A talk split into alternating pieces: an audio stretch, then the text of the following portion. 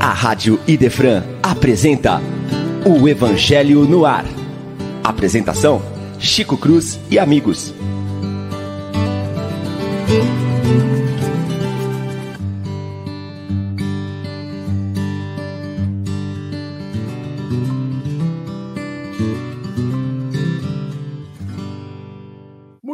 Dia, prezados e queridos amigos que uma vez mais estão conosco nesta manhã de sábado, hoje com sol, depois de 12 dias de chuva no estado de São Paulo, acho que no Brasil inteiro. Apareceu um sol bonito, né? Estamos felizes, né? O sol sempre traz alegria, vida, essa sensação de vibração positiva em nossas almas.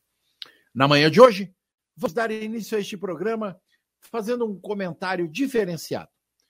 Este ano, em Ribeirão Preto, São Paulo, acontece o quinquagésimo aniversário da Feira do Livro Espírita, que iniciou seus trabalhos lá no ano de 1973, com um grupo de jovens das mocidades espíritas daquela cidade, que iniciaram um trabalho com um apoio incontestável da espiritualidade maior na figura de Chico Xavier, apoiada por inúmeros espíritos em particular Bittencourt Sampaio. Então, vai ao ar aí, né? A nossa técnica, o João tá aí, vai colocar no ar para todos nós. É, o jornal Espírita Verdade e Luz, que circula já há 37 anos, né? Lá em Ribeirão Preto. E nele, é, os irmãos vão conseguir encontrar aí os links de acesso, né? Ao, é, ao, a toda a programação que lá está, né? da 50, dos 50 anos, né, da Feira do Livro Espírita. E eu espero, né, que os amigos possam acompanhar é, esse trabalho aí. Então aí, ó, tá no ar, né, já tá aí para todos nós. Em seguida vocês vão ver aí um pedaço do jornal Verdade e Luz, né, ou vão ver o jornal inteiro, né, Verdade e Luz. E também nós vamos colocar para vocês a palestra que foi realizada pelo presidente da Federação Espírita Brasileira em Ribeirão Preto, abrindo o ano de aniversário, agora na semana passada. Está é, tá no YouTube, né? É, vocês vão ver o link aí, assistam, né? Porque nós temos também um contexto inicial onde o nosso companheiro Aldo Aguiar Bianco fala do início da feira, né? Naquela época, jovens moços, moços, né, de vinte e poucos anos de idade. Hoje vocês vão ver, né, que todos nós já estamos de cabelos brancos ou carecas. Muito bem. Feito essa, esse início de, de colocação do, do programa, vamos encerrar hoje o estudo do capítulo 16. Bom dia, Lívia. Bom dia, Chico. Bom dia, amigos que estejam nos ouvindo nessa manhã linda de sol. A gente deseja que as reflexões do Evangelho sejam luz também dentro de nós. Uma excelente manhã, um excelente sábado para todos. Com as bênçãos do Altíssimo. Nosso abraço em particular para o nosso querido amigo e irmão William, que está se recuperando da cirurgia, né? Está, está ficando bonitão, né, Lívia? Está ficando chique, né? O bicho vai emagrecer uns 30 quilos aí, né? As fãs do William já sabem, né? Que o garotão de 40 anos está aí, firme e forte, né? Olha lá se ele não surpreender a gente da entrada aí no programa no meio do caminho para fazer algum comentário, né? Nosso querido irmão Leon está chegando em Jundiaí e nos garantiu que a qualquer momento ele está lá presente entre nós. A nossa querida companheira Paula, nossa florzinha, está com o irmão internado e está precisando dar aquela atenção e cuidado pessoal ao seu irmão carnal. Então hoje ela não estará presente entre nós, mas fica aqui com certeza o nosso abraço, o nosso carinho e as nossas vibrações de amor para que o seu irmão possa se recuperar rapidamente. Muito bem, dona Lívia. É nós no pedaço, né? O velhinho aqui e a florzinha aí, né? O cravo e a flor. Ah, hoje é dia, hein? Um cravo e uma vamos, flor, né? Vamos Olívia, lá, né, Chico? Esse, Fazer nosso melhor. É, esse, isso, vamos tentar, né? Ah, os espíritos nos auxiliam, você sabe disso, né? Falar sobre o tema de hoje é um negócio bastante interessante, porque ele finaliza o capítulo, né? Que fala sobre a nossa questão dos bens materiais, da fortuna, né? É, e, e, marca profundamente que é uma lição escrita por Lacordaire e ele sintetiza de forma espetacular o capítulo inteiro. E o Kardec, de maneira metódica, lógica, é um verdadeiro professor, um mestre de todos nós, coloca esta mensagem no final do, do capítulo exatamente para mexer com as nossas reflexões diárias. O quanto é que os bens materiais têm insuflado a cada um de nós, é, prendendo-nos às atitudes, aos pensamentos materiais. Quando nós todos sabemos que a vida material é temporal, é como a gente dizer, um xerox da vida espiritual, passa muito rápido, porque quando a gente tem 20 anos, a gente fica olhando e fala, não, vai demorar para chegar aos 80. Mas quando você tem 64 como eu, você fala, oh meu Deus, a porteira de saída vai abrir a qualquer momento. É. E aí a gente precisa fazer sempre uma reflexão sobre o que fizemos à luz do Evangelho de Jesus para melhorar as nossas condições espirituais, né? Temos dificuldade. E uma das maiores dificuldades é a questão do emprego dos bens materiais, nós sabemos disso. Então, aqui no texto, né, em inúmeros momentos, o, o, o autor Lacordaire nos faz pensar nas falas de Jesus, no seu exemplo maravilhoso, né? É, aquele e, e, é tão interessante isso, Lívia, que a gente precisa pensar na figura de outros expoentes do cristianismo. São Francisco de Assis, por exemplo, assimilou de forma espetacular as ideias de Jesus, é, dando aquele significado especial às questões do desprendimento dos bens terrenos. Viver uma vida casta tanto no campo material quanto espiritual, é algo muito difícil nos nossos dias. É, no campo da psicologia, é muito interessante a gente pensar na psicanálise. O Freud é, dizia que o, o, o, psicanalista ele tinha que estar um pouco afastado dos seus pacientes para melhor refletir a respeito das condições é, psíquicas é, por parte dos seus atendimentos. E a gente fica, eu transfiro isso muito para as questões materiais, da, de tal maneira que nós também deveríamos ficar um pouco mais afastados dos bens materiais e dar valoração muito maior às questões da alma, do espírito. Fortunas familiares acabam atrapalhando as nossas existências. Muito dinheiro acaba atrapalhando as nossas existências. Nós paramos de pensar no ser e começamos a pensar somente no ter, né? Então, a par dessa pequeno comentário, deixo para você iniciar as nossas reflexões à luz do Evangelho de Jesus.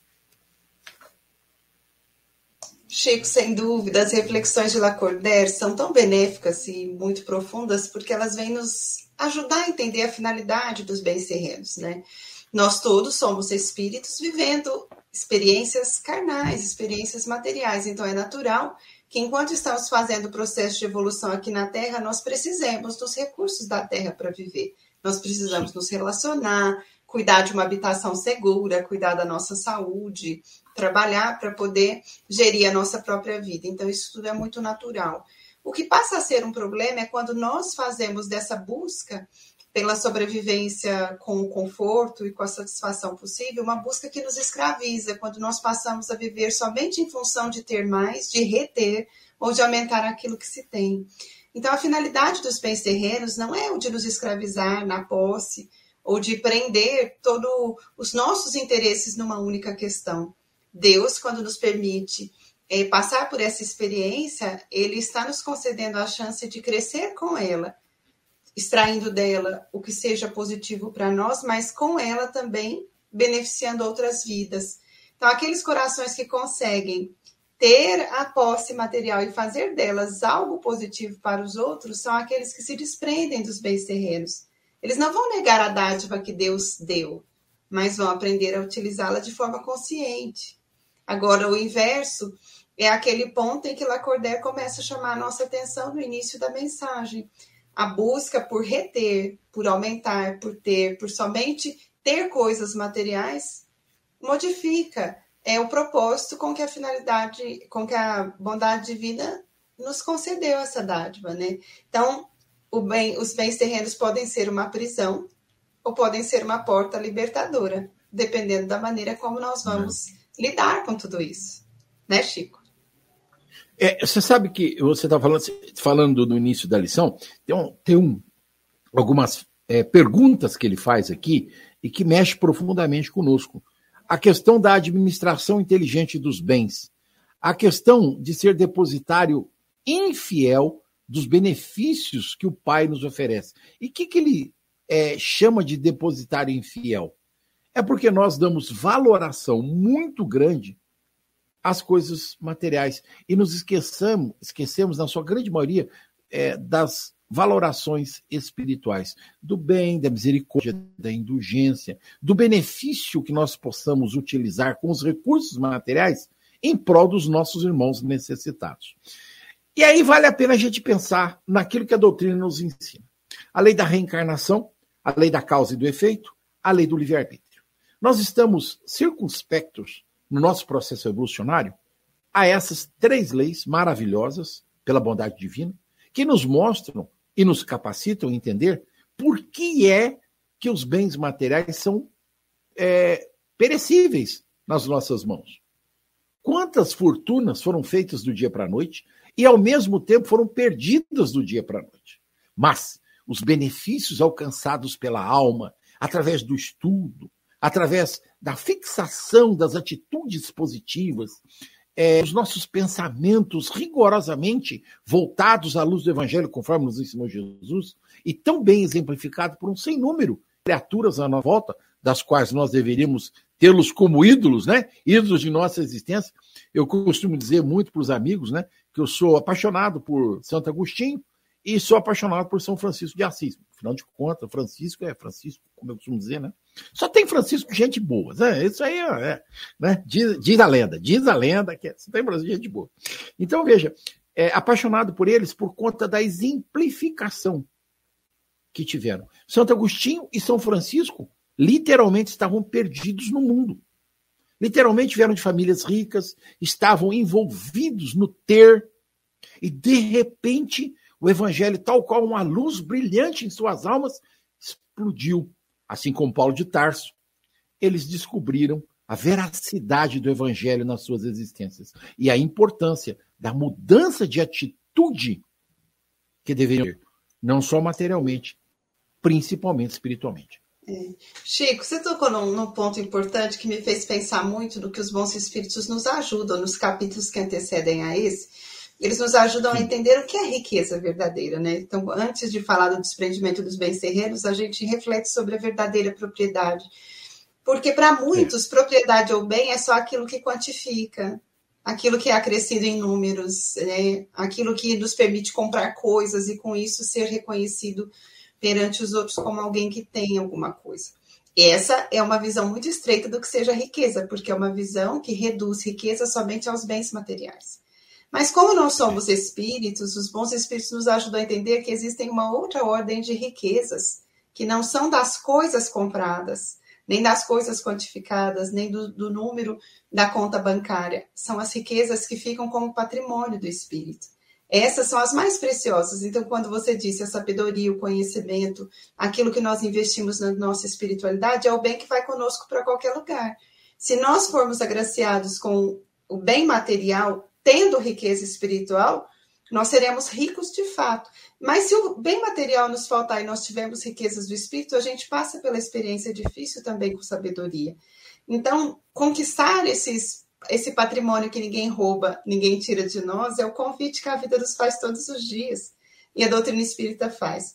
E você, quando falou de Francisco de Assis, eu fiquei pensando, Francisco, a história de Francisco de Assis é linda comovente, porque mostra exatamente isso: um jovem que tinha nascido num berço abastado, que tinha muitos recursos financeiros e, num momento da sua trajetória, ele se sente tocado pela proposta de Jesus, pela figura de Jesus, mas pela proposta do Cristo nessa simplicidade mais bela que tem, que é de, de passar pela vida extraindo da vida o que tem de bom e distribuindo aquilo que se conquistou.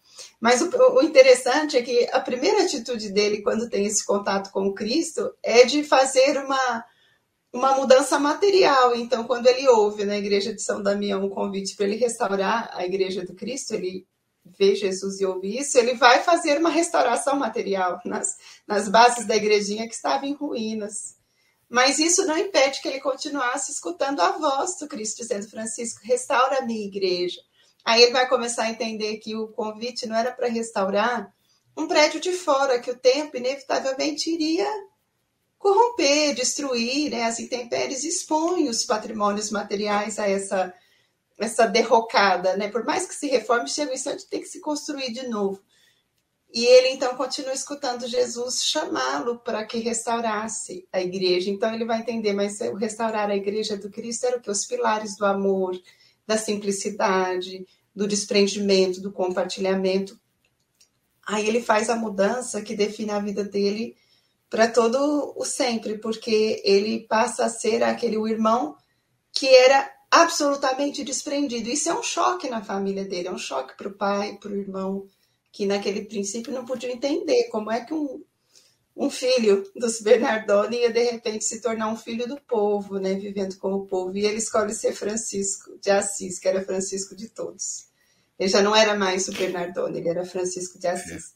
Mas passa a vida exemplificando como é que era possível viver sendo rico do espírito e às vezes não se prendendo ao bem de fora, porque por direito, sendo filho de uma de uma família abastada, ele já era herdeiro de um bem material, mas ele é. escolhe ser herdeiro dos bens do espírito, do patrimônio do espírito. Então a vida dele é inspiradora no sentido de que a gente é convidado não a fazer como ele, porque não poderíamos fazer como ele, mas como ele, Isso. nós poderemos ser mais generosos, nós poderemos ser mais participativos, nós poderemos ser interessados na felicidade do outro. É, você sabe que duas coisas na sua fala chamam a atenção. A primeira é essa transfiguração do Francisco, é, é a mesma que Kardec nos convida quando diz: abandonem o homem velho, faça nascer no seu coração o homem novo. Então, é, com palavras diferentes, mas a, o processo é semelhante. Nós precisamos né, é, rasgar e tirar de dentro de nós o homem velho. Aquele cheio de orgulho, de vaidades, aquele cheio de egoísmo, principalmente, em detrimento do nascimento em nossos corações do homem humilde, misericordioso, é, indulgente, caridoso, bondoso, beneplácito, humilde, que deveria nortear os nossos pés no nosso caminhar nessa existência. Já reconhecemos o Evangelho de Jesus em nossas almas. Até outro dia estávamos nós perdidos, enrolados nas tramas dos fios de Ariadne da matéria física. Ah, gostou, hein? Fui lá na história Grécia. gostou, hein, professor? Aí, veja, é, nós precisamos é, reencontrar razão para entender Jesus nos nossos dias de hoje. É, antigamente, falar de ser humilde, falar é, disso, daquilo em termos de trabalho comunitário era difícil, mas como as dificuldades do, do relacionamento humano era muito maior, né? relacionamento social era maior, ficava fácil para um homem se despojar dos bens materiais, como o Francisco fez. Você iniciou sua fala dizendo da necessidade das nossas vivências, né? Espirituais, das vivências materiais, aliadas às vivências espirituais. Então, hoje é praticamente impossível uma pessoa abandonar tudo para viver nessas condições. Porém, quantos de nós abandonam o desejo de se tornarem ricos materialmente para atender ricamente a necessidade espiritual de tantos à nossa volta? Quantos companheiros nos conhecemos, e aqui você vai me permitir dar um exemplo muito perto de nós, e que é, é, mexe muito com cada um, porque nós conhecemos a figura. Dona Janda. Né? Dona Janda abandonou um monte de coisas, né? Tinha material dela, é, vendia flores, estava sempre disponível para atender a todos nós, de manhã, tarde, de noite, qualquer hora que a gente batesse as portas, e conseguiu fundar a Casa Espírita, o Lar de Esmalha, onde, com muito carinho, com muito amor, ela trabalhou durante mais de 40 anos, servindo né? Servindo a todos. O Leão entrou, o Leão saiu, né? Vai voltar. O Leão já está no ar, vai voltar para conversar conosco. E aí, este exemplo é fundamental para a gente entender que nós podemos servir a Jesus conforme nos ensina a lição do Lacordaire, é, afastando-nos gradativamente desse processo material e dedicando os bens que nós podemos amealhar em prol dos nossos irmãos mais necessitados. Muitos Sim. espíritas sabemos disso, né? Fazem isso em suas é. casas espíritas, servindo sopa, é, atendendo. Aí mesmo com vocês, né, Lívia? O trabalho que vocês fazem na casa espírita atendendo as crianças é um desprendimento de bens materiais. É. Chico, você falou de o desprendimento do, dos bens que possamos ter amealhado, né? Lacordaire fala exatamente disso na mensagem. Deus não espera de nós que nós venhamos a nos tornar mendigos voluntários abrindo mão de tudo que possuímos. Não seria é. correto, não seria a atitude que o Pai espera de nós. Porque quando ele nos deu essa bênção, é para nós aprendermos a utilizá-la a favor dos outros.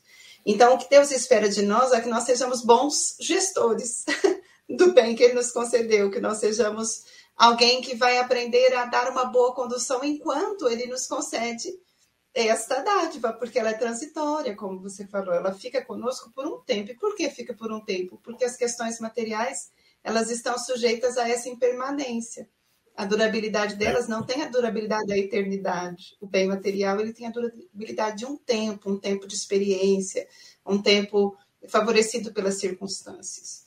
Mas para nós é, é uma coisa linda perceber como pessoas conseguem ser tão desprendidas, como você falou, daquilo que possuem, às vezes até do pouco que têm. Tem pessoas que não têm dinheiro do ponto de vista material, mas doaram o tesouro do tempo para gerar conhecimento, para gerar o bem para os outros, para gerar oportunidade. Quando você deu o exemplo da dona Janda, quantos existem que estão também seguindo eh, nessa linha de conduta?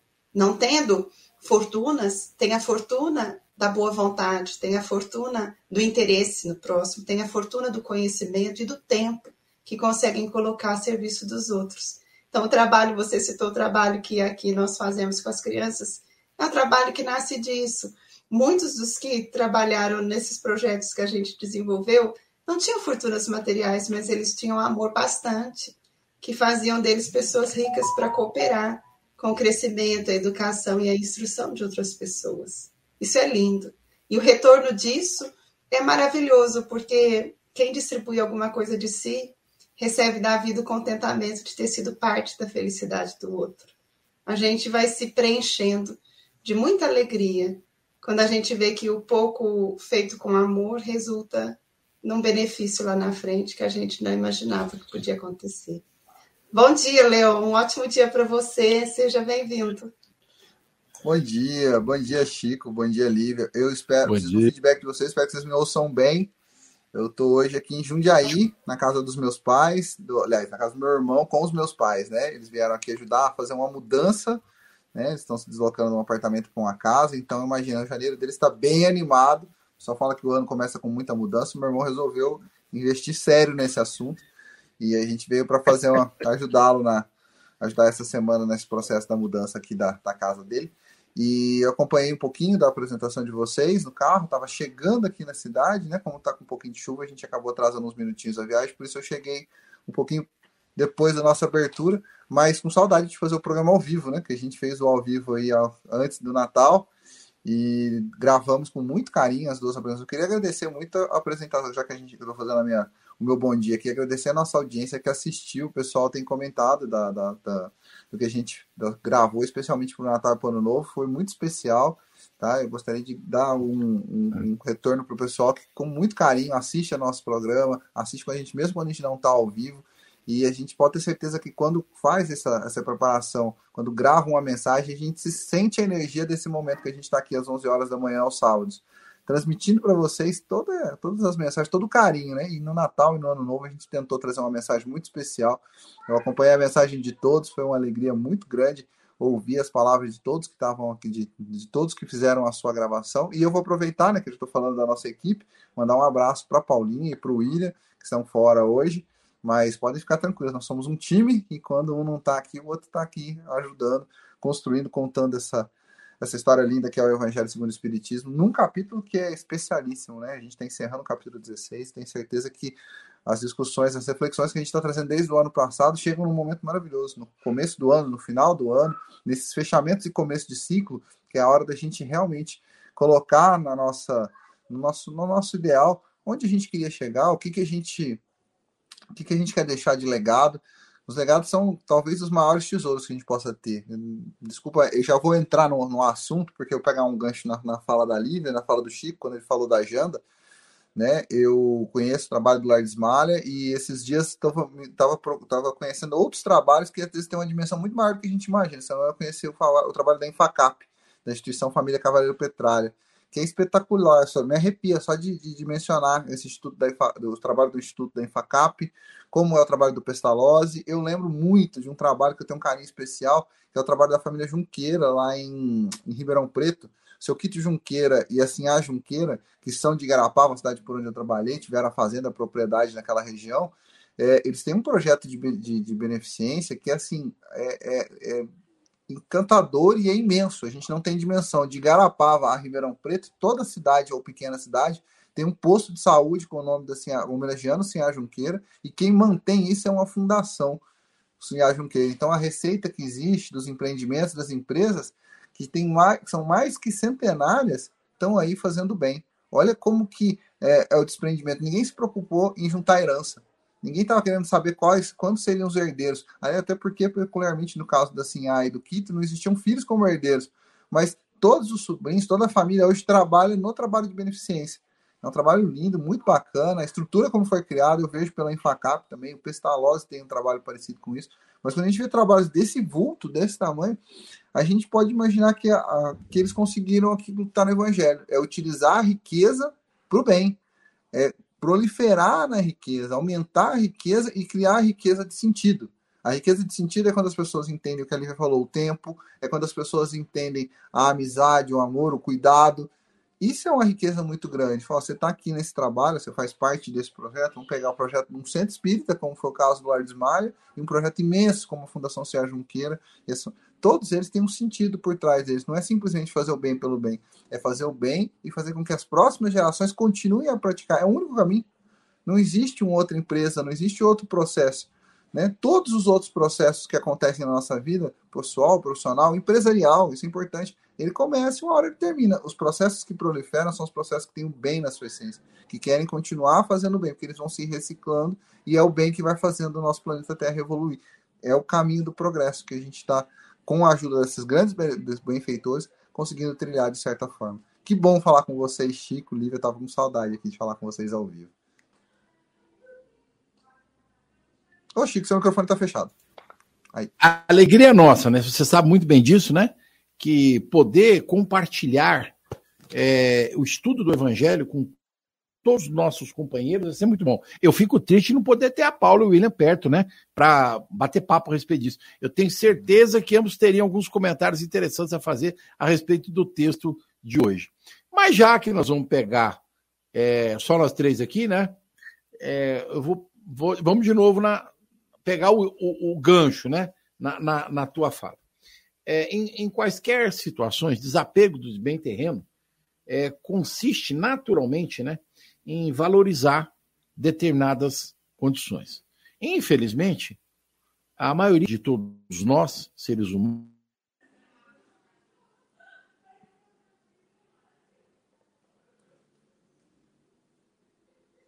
Livre, Chico é. travou? Você o tá Chico travou, enquanto isso vamos nós. A gente estava comentando, Leon, que esse capítulo é sempre muito rico, né? Lacordaire faz reflexões muito positivas e tão profundas sobre o, a maneira sábia de conduzir a vida perante os bens que Deus nos concedeu, né? E eu gravei uma frase aqui que eu achei interessante, que ele diz assim: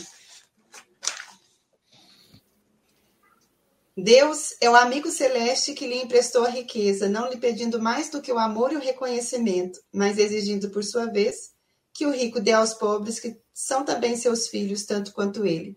Quando ele diz aqui, Deus é o amigo celeste que emprestou a riqueza, quer dizer, ele nos concedeu é, um bem por um tempo, a fim de que esse bem pudesse produzir em favor dos outros. E nesse caso, dar aos pobres, nós vamos elastecer o sentido da mensagem. Dar aos pobres significa disponibilizar através de um trabalho, de uma empresa, de um conhecimento, enfim, há mil maneiras de permitir que esse recurso chegue para aqueles que, naquela ocasião, precisam ser alvo desse benefício.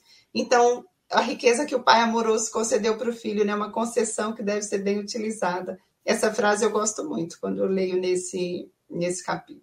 Chico, você voltou? Vamos continuar essa reflexão. Isso, isso, eu voltei porque a gente falava das empresas, né? E eu estava dizendo que é, os bens materiais eles têm é, obrigatoriamente que servir a esse propósito. Aí vamos relembrar a parábola do filho pródigo, né? Quando o pai divide a riqueza, entrega na mão do filho, ele dissolutamente gasta tudo egoicamente, né? porque ele gastou com ele. Ele não a aplicou em benefício daqueles que tinham necessidade. Quando ele retorna ao pai e o pai o recebe de braços abertos, o irmão mais velho questiona por que, que o pai estava fazendo festa para o filho, né? Que também nós vamos perceber que é um ato egóico, né? Porque eu trabalho para você, pai, né? E você nunca me deu um cevado, né? Um boi para matar e comemorar com os meus amigos. E este que gastou metade da, da tua fortuna você recebe de braço aberto. Se o pai diz para ele, filho, este estava perdido, este estava morto para a vida eterna, este estava perdido, entrelaçado, né? Como eu usei o termo anteriormente, nos fios de Ariadne, do mundo material.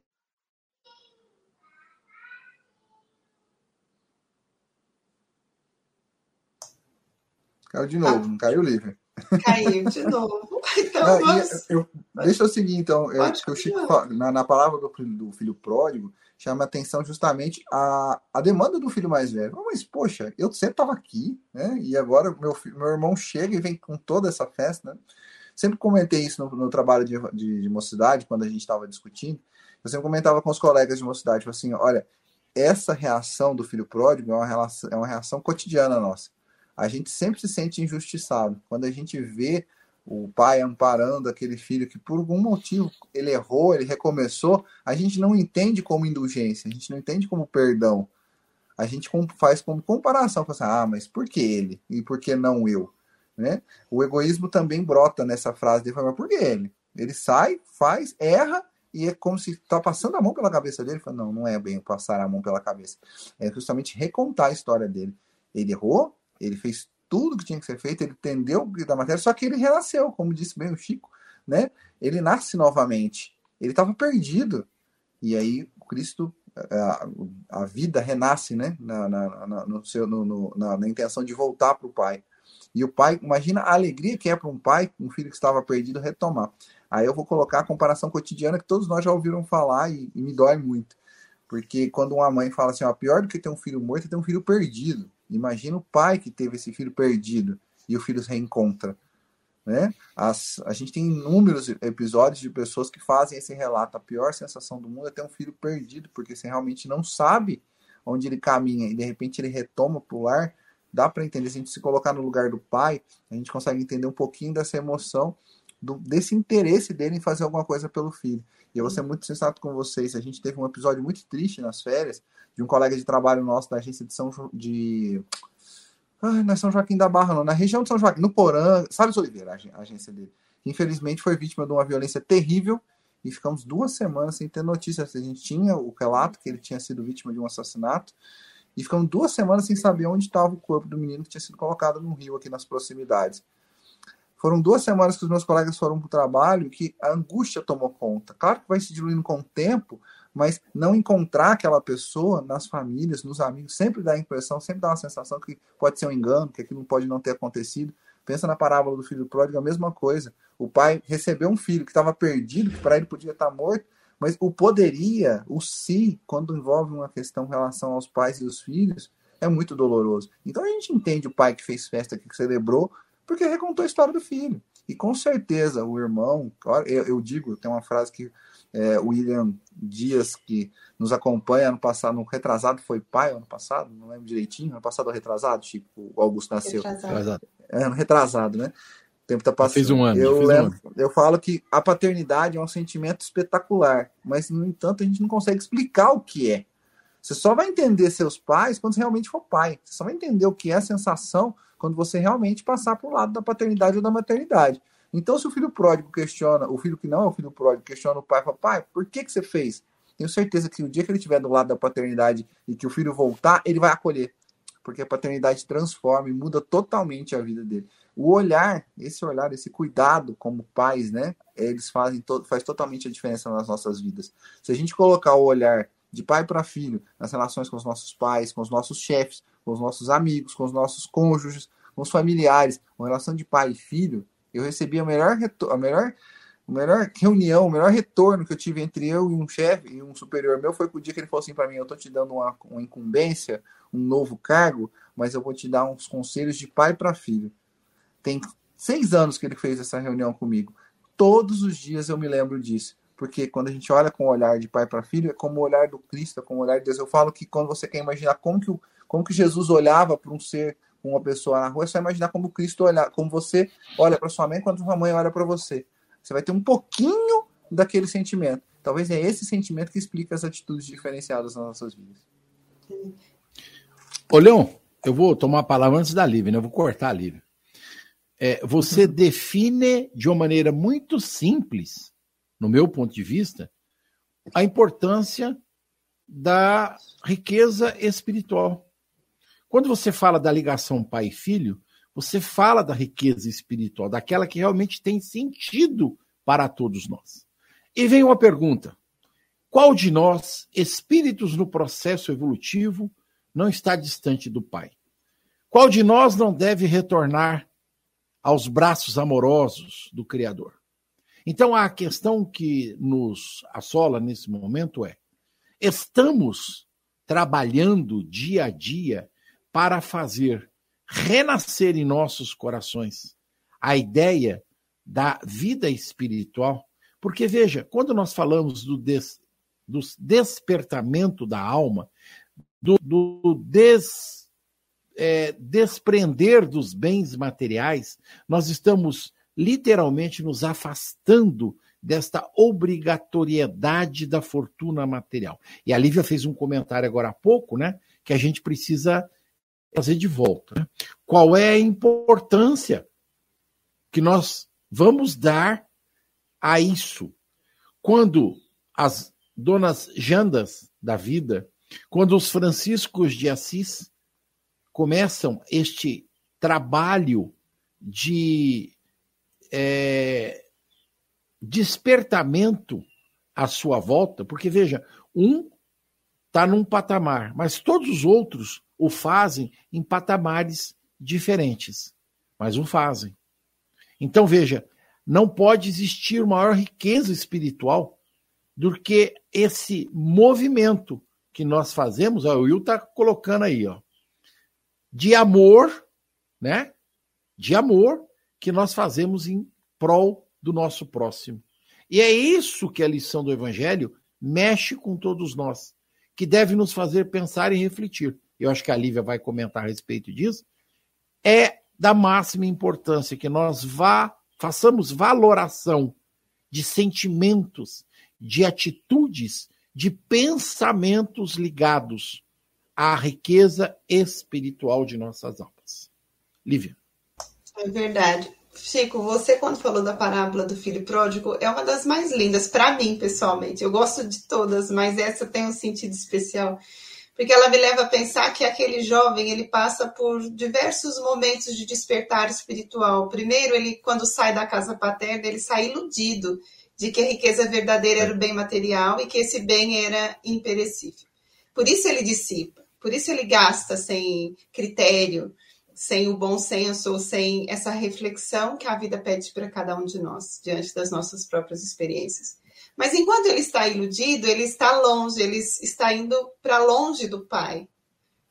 Quando chega o momento da, das, de aprender com as próprias escolhas e com as próprias experiências, ele começa a saborear aquele gosto amargo de ter feito escolhas infelizes de compreender que não era bem assim, não era bem do jeito que ele tinha pensado, que o bem que parecia durável, na verdade, tinha se acabado, e que agora ele tinha que revisar o caminho. Então, o retorno dele não é só uma viagem do ponto de vista material. O retorno dele é uma imersão dentro de si para retornar para a experiência externa conscientizado, experimentado, engrandecido. Então, quando ele volta para casa paterna, é alguém que aprendeu com a própria experiência que a gente precisa fazer boas escolhas, precisa escolher para o bem. Então, chegar na casa paterna significa ter passado da ilusão para a decepção e agora para o renascimento, que o Leão falou, o ressurgir. E a gente, às vezes, ressurge das experiências malogradas, porque nem sempre o indivíduo acerta em todas as escolhas. Nem sempre nós somos. É, obtemos êxito naquilo que nós procuramos. Então, muitas vezes, a gente precisa ressurgir dessas experiências que não deram certo, ou que foram infrutíferas, ou que foram difíceis. Mas o mais bonito disso tudo é a capacidade de ressurgir. E esse pai tinha esse olhar compreensivo quando o Leão falou: se nós direcionarmos para as outras relações nossas um olhar que tem alguma coisa que lembre esse olhar paterno, esse olhar significa esse olhar querido, esse olhar de quem compreende, de quem vai ser capaz de ver que ali existe potencial, que deve se investir, que deve se dar uma chance, né? Então, nesse caso, esse pai recebe o filho não para endossar os erros, mas porque ele sabia o filho agora já tinha uma experiência que ia definir o caminho dele para melhor. Ele tinha aprendido com as próprias lágrimas, ele tinha aprendido com a própria decepção, com a própria dor, com as próprias escolhas, né? Então, nós precisamos ressurgir das nossas experiências. Para que ressurgir? Para fazer essa busca que você colocou, Chico, de tentar conceder mais é, a luz do amor nas nossas, na nossa participação diária, colocar aquilo que a gente já tem naquilo que a gente vai fazer e procurar sempre enriquecer a nossa vida com esses valores que não vão perecer. A gente pode mudar de cidade, pode mudar de país, o corpo pode envelhecer, mas a gente permanece rico. Tem pessoas que mantêm essa vitalidade porque elas conquistaram riquezas em outros momentos da vida dela, riquezas do espírito.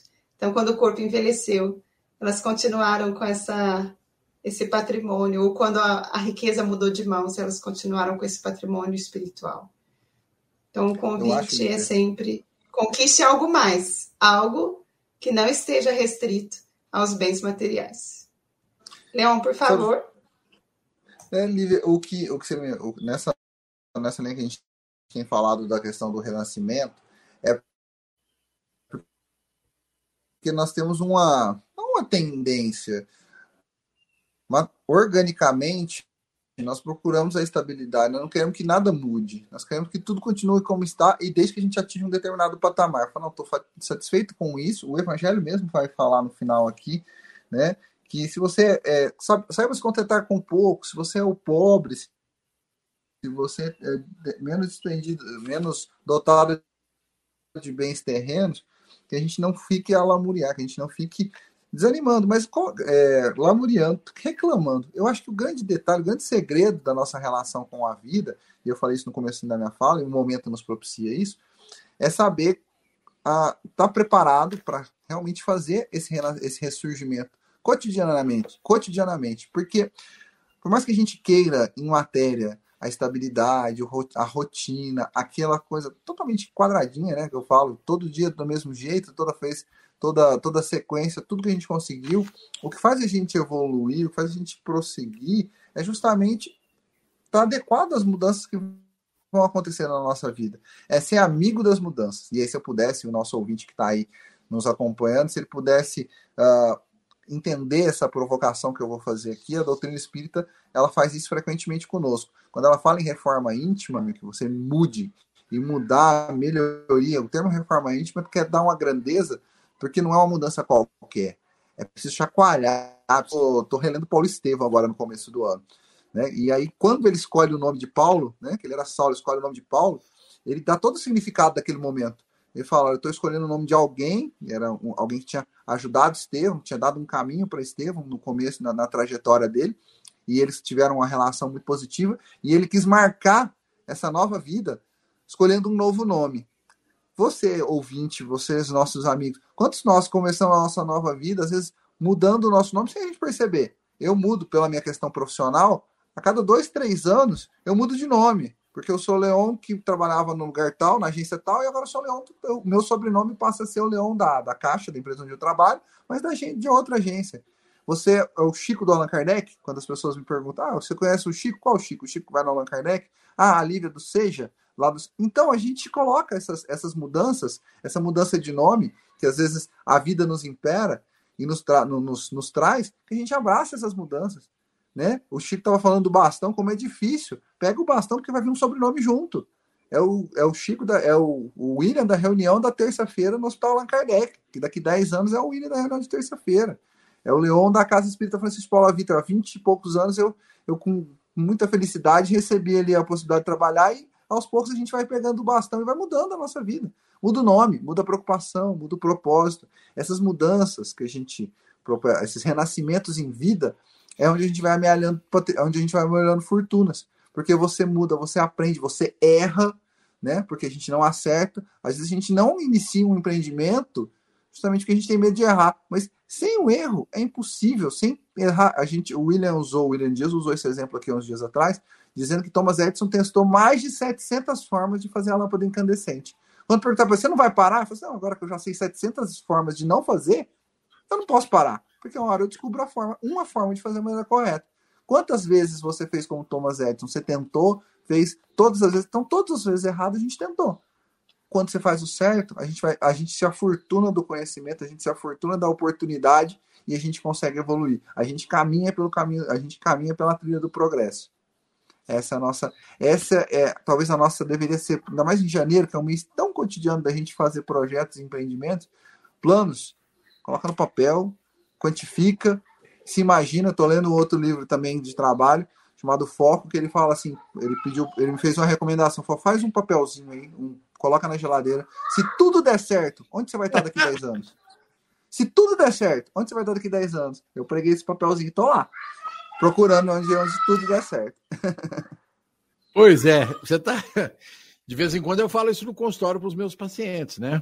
Olha, quando você não tem noção, você se esquece, faz um papelzinho, cola no espelho do seu banheiro ou na beira do seu carro para te lembrar daquilo que você tem como meta, como foco na sua vida. Mas você falando em foco, falando em meta, queria fazer uma reflexão também, né? que no final do texto fala sobre a importância do rico, né? E aqui ele se refere ao rico material, mas eu vou deixar, né, a provocação. Nós somos ricos também é, intelectualmente, espiritualmente, não só materialmente.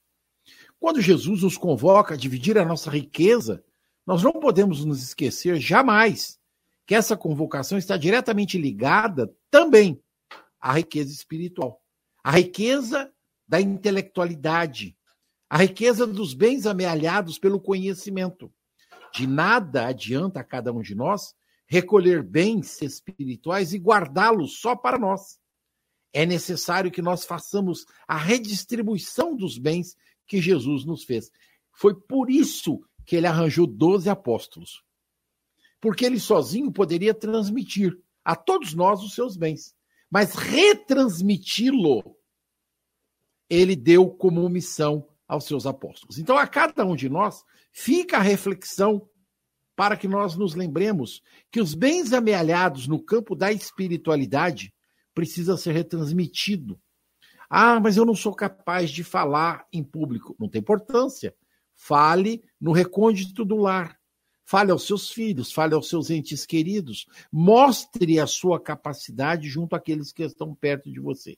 Já alcançou um nível me melhor na condição da fala, do pensamento? Faça isso na sua casa espírita. Divida o seu conhecimento do Evangelho, do livro dos Espíritos, de a Gênese, e por isso eu estou conclamando a todos aqui a estudar a doutrina espírita, Kardec precisa ser estudado. Espírita é muito vagabundo, me desculpem, mas é verdade, em termos de estudo. Não vou falar o restante. O espírita, né? Estamos falando de espiritismo, então. O pessoal não gosta de ler, não gosta de estudar. Você entra na casa espírita fazer palestra, pergunta: quem leu a Gênese? Aí, muito mal levanta um assim com a meia boca com o dedinho. Não é assim com a mão, não, é assim, ó. É, é eu sei do que eu estou falando, eu já fiz essa experiência numa casa espírita em Ribeirão Preto, numa palestra, e eu passei vergonha. Eu fiquei envergonhado. O problema foi esse, né? Porque o único que tinha lido as obras, lido, eu disse lido, era eu. Estudar é outra conversa, tá? Estudar a gente continua estudando todos os dias, porque a gente não aprende tudo numa vez só. Então, façamos um esforço para dividir o que amealhamos intelectualmente e espiritualmente junto a todos os nossos irmãos. Muito perto, mais distante, pouquinho para lá. Lívia. Chico, eu gostaria de fazer uma reflexão e já encaminhar para as despedidas, né, por causa de tempo. Que eu me lembro que quando, no final da vida de Chico Xavier, ele foi entrevistado por Gugu Liberato e teve uma pergunta que o Gugu fez para ele, perguntando se ele estava feliz, se ele estava bem, né, porque naquele momento da vida, e ele falava que estava, que ele estava em paz, estava bem, porque ele tinha vindo para dar um recado e ele tinha feito isso, ele tinha é, se desincumbido da tarefa. Ele fala com muita beleza. A entrevista é disponível no YouTube, quem quiser ver. Eu não me lembro agora a data, mas foi no finalzinho da vida do Chico. E eu me lembro que quando ele disse assim que ele estava feliz, satisfeito, não precisava de bens nem de nada, porque ele tinha vindo cumprir uma tarefa e ele tinha tentado cumprir da melhor forma possível. Eu fiquei pensando assim, que Deus diariamente nos renova as possibilidades, as experiências, as riquezas da vida, porque Ele confia em nós, Ele nos confia uma tarefa. Ele confia que a gente é capaz de realizar alguma coisa, que a gente não deve decepcioná-lo. Então, o que eu queria dizer assim, que nós trabalhemos para não decepcionar a bondade divina que nos confiou tantas coisas. Perfeitos nós não somos. Acertar sempre nós não vamos. Fazer com a excelência que nós gostaríamos, nem sempre nós vamos conseguir. Mas se nós tentarmos ser cada dia melhor, fazer o nosso melhor, nós não decepcionaremos a bondade divina. E vamos acertar sempre, sentindo essa paz de espírito que Chico sentiu no final, quando ele olhou para trás e disse ele tinha vindo fazer alguma coisa, se não fez tão perfeitamente quanto talvez ele gostaria, porque para nós foi perfeito. Ele viveu a alegria de ter cumprido o seu melhor e feito com, com amor. Então, que a nossa riqueza seja a de fazer o nosso melhor a cada dia. Obrigada a todos que nos ouviram. Um excelente sábado, uma excelente semana e de riquezas que sobrevivam ao tempo e às circunstâncias. Um abraço para todos. Muito obrigado. Muito obrigado, Lívia. Leon, seus comentários. É, não precisa ser tão assim, né? Você viu que a Lívia, 53 minutos, ela já está se despedindo, está com a pressa hoje. mas você não precisa ter pressa. Você chegou atrasado, pode gastar 5, 6 minutos, viu? É, eu ia falar, será que eu tô com o relógio errado aqui? Que eu tava no trânsito, a Lívia já tá falando tchau pra gente. Poxa, tô brincando, Lívia. Te entendo perfeitamente e principalmente tô muito eu, eu, sensibilizado com essa lembrança, porque quando o Chico foi entrevistado pelo Google Liberato, aliás, todas as vezes que o Chico recebia alguém da grande mídia, da grande imprensa, as pessoas sempre esperavam do Chico alguma coisa assim, uma frase diferenciada, um exemplo, e a, a forma, o Saulo Gomes, que foi o repórter de que foi que teve a, a possibilidade de fazer o pinga-fogo, falou que o grande diferencial que quando ele fazia uh, o pinga-fogo com o Chico é que você entrava numa aura, num ambiente, era tomado pela, pela, pela aquela, pela aquela, pela aquela, aquela, pela aquela vivência, aquela sensação espiritual, aquela vibração, que de repente as pessoas entravam angustiadas para tentar tirar uma resposta do Chico, querendo desafiar, e em pouco tempo o Chico conseguia refazer sentidos né? Essa, essa resposta para o Liberato é fantástica. Valeu a pena a tua vida? Você realmente achou que fez tudo que podia ser feito? E o Chico é feliz porque conseguiu colocar o talento dele em função do princípio que ele queria. Melhorar, é, fazer a, a, a sua, o seu passinho na evolução, seu grande salto, no caso do Chico, e mais deixar esse legado de mais de 400 obras escritas, que é algo inimaginável para a gente, né? É, eu acabei de citar uma obra que é Paulo Estevam, a gente, nosso lar, tantas coisas que a gente imagina e tudo isso está nessa tá na incumbência do Chico nessa encarnação nesse período que como a gente o Chico fala o Chico Xavier o Chico Cruz fala que a, a encarnação é assim né um pedacinho só na história essa relação com o tempo toda vez que a gente faz isso nas palestras lá no Padre Vitor a gente fala já para pra pensar que esse planeta tem 4 bilhões de anos você já encarnou trocentas vezes, sei lá, mil, duas, duas mil vezes, e que essa sua hoje é a sua melhor versão. Né? A gente, quando vê tecnologia, às vezes a gente pensa assim, fala, nossa, meu celular agora é o top de linha. Quando você fala, não, tô com o celular top, aí você olha, nossa, mas já tem o melhor. Já tem o melhor. vamos pensar na, na, na, na, Apple aí, né? Que tem 14, 15 celulares. Gente, a gente não tá na nossa. Nós não somos um iPhone 15, nós somos um iPhone 2000, ou seja, nós já encarnamos duas mil vezes. Imagina quanto a gente já aprendeu, quanto que a gente já, melhor, já melhorou nesse período. E aí, para saber se você já melhorou, se a gente está realmente no caminho da melhora, eu junto com a fala do que a Lívia falou, fechando esse capítulo, né, quando ele falou dos talentos. Será que a gente não está enterrando o talento da gente, não? Sou um excelente analista. Eu gosto de pegar um documento, um texto, eu consigo analisar, fazer correlações, e aí você enterra dentro da tua casa. Você vai lá, escreve a tua tese, os seus artigos, ou você analisa, ou só com os seus. Né? Só com os seus. Eu acho interessante porque Paulo, quando chegava nas cidades novas para fazer as pregações, ele chegava próximo das pessoas que tinham alguma afinidade com o cristianismo, mas ele não deixava de ir para a praça pública para pregar. Porque ele sabia, falou assim, eu tenho um talento, ele, aos poucos ele retomou aquilo que Saulo tinha, que era eloquência, que era a capacidade de falar. Falou assim, se eu tenho essa condição, se eu tenho essa capacidade, por que, que eu vou falar só para os cristãos? Por que, que eu vou falar só para aqueles que já têm empatia? E ele se desafiava, ele colocava o talento, a capacidade dele em prol de algo maior, que era a expansão do cristianismo. Olha o, quão, olha o tamanho da missão que ele conseguiu atingir. Olha o tamanho da vastidão da área. E engraçado a gente ler Paulo Estevam, eu estou muito impressionado com esse livro, porque eu li quando eu tinha 15, agora estou relendo agora com quase 40. E aí agora eu olho para o mapa e falo assim, meu Deus, esse cara rodava isso aqui tudo a pé, ele ficava três anos nesse deserto. E, não, e, e a missão dele acontece. É porque a nossa ansiedade é que tudo aconteça muito rápido. A gente acha que a nossa versão vai trocar igual troca a versão do telefone. Gente, a ciência, a tecnologia de hoje tem um conceito chamado obsolescência programada. As coisas são feitas para durar pouco e para que mudem em pouco tempo. Mas a gente não. A gente é um ser com ciência programada. Eu sei quem eu sou, eu sei que eu preciso evoluir ao longo do tempo. Eu vou construir uma família, eu vou pegar o meu talento. Se meu talento é falar, se o meu talento é ouvir, se o meu talento é comunicar, eu vou estar junto com as pessoas. Eu preciso colocar isso a, favor do meu próximo. Porque quando você coloca o que você tem de melhor, você deixa um legado, você cria um discípulo, você vai conseguir, com certeza, evoluir no plano, no plano material, e isso, essa evolução material, é um passo imenso, tremendo para a nossa continuidade na verdadeira vida, que é a vida do Espírito. Que todos nós possamos continuar se melhorando todos os dias. É uma alegria fazer o programa. Hoje estou angustiado, porque eu não sei se eu consegui ou não fazer. Eu estou fazendo o programa na casa do meu irmão sem energia elétrica, por isso que está tudo escuro, tem a luz aqui, a única luzinha que é a luz da janela aqui. Mas será que vai dar certo? Mas quando a espiritualidade ajuda, eu falo que nem sempre nós preparamos o trabalho, mas a espiritualidade não falha, eles preparam. Então estou aqui sem energia num quartinho, num cantinho aqui, com a internet custando a funcionar, mas vocês estão me ouvindo, então compartilhando. Eu vi a Aline comentando sobre reforma íntima, eu vi outros comentários no chat, ou seja, essa alegria de fazer o Evangelho no ar está viva em 2023, que ela continue por muito tempo, com alegria, fechando o capítulo 16. Chico, obrigado pela oportunidade mais uma vez, meus amigos. Até a próxima semana. Muito obrigado, Leon. Muito obrigado, Lívia. Nós vamos é, encerrar esse estudo, lembrando a todos os amigos que o Evangelho nos conclama a valorizar as coisas da espiritualidade.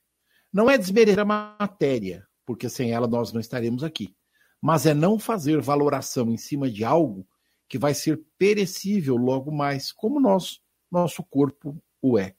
Façamos um esforço, como todos aqueles grandes homens que passaram pela humanidade, pelas nossas sociedades, e comecemos a valorizar as coisas da alma do Espírito, conforme nos ensinou Jesus.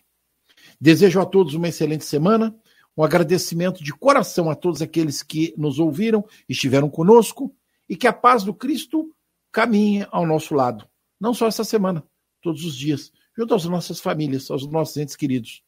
Obrigado, meus queridos amigos, Leão, Lívia. Até a próxima semana. João Rodrigo, obrigado na técnica, pelo carinho, pelo amor com este trabalho. Um abraço a todos. Boa semana. Muito obrigado.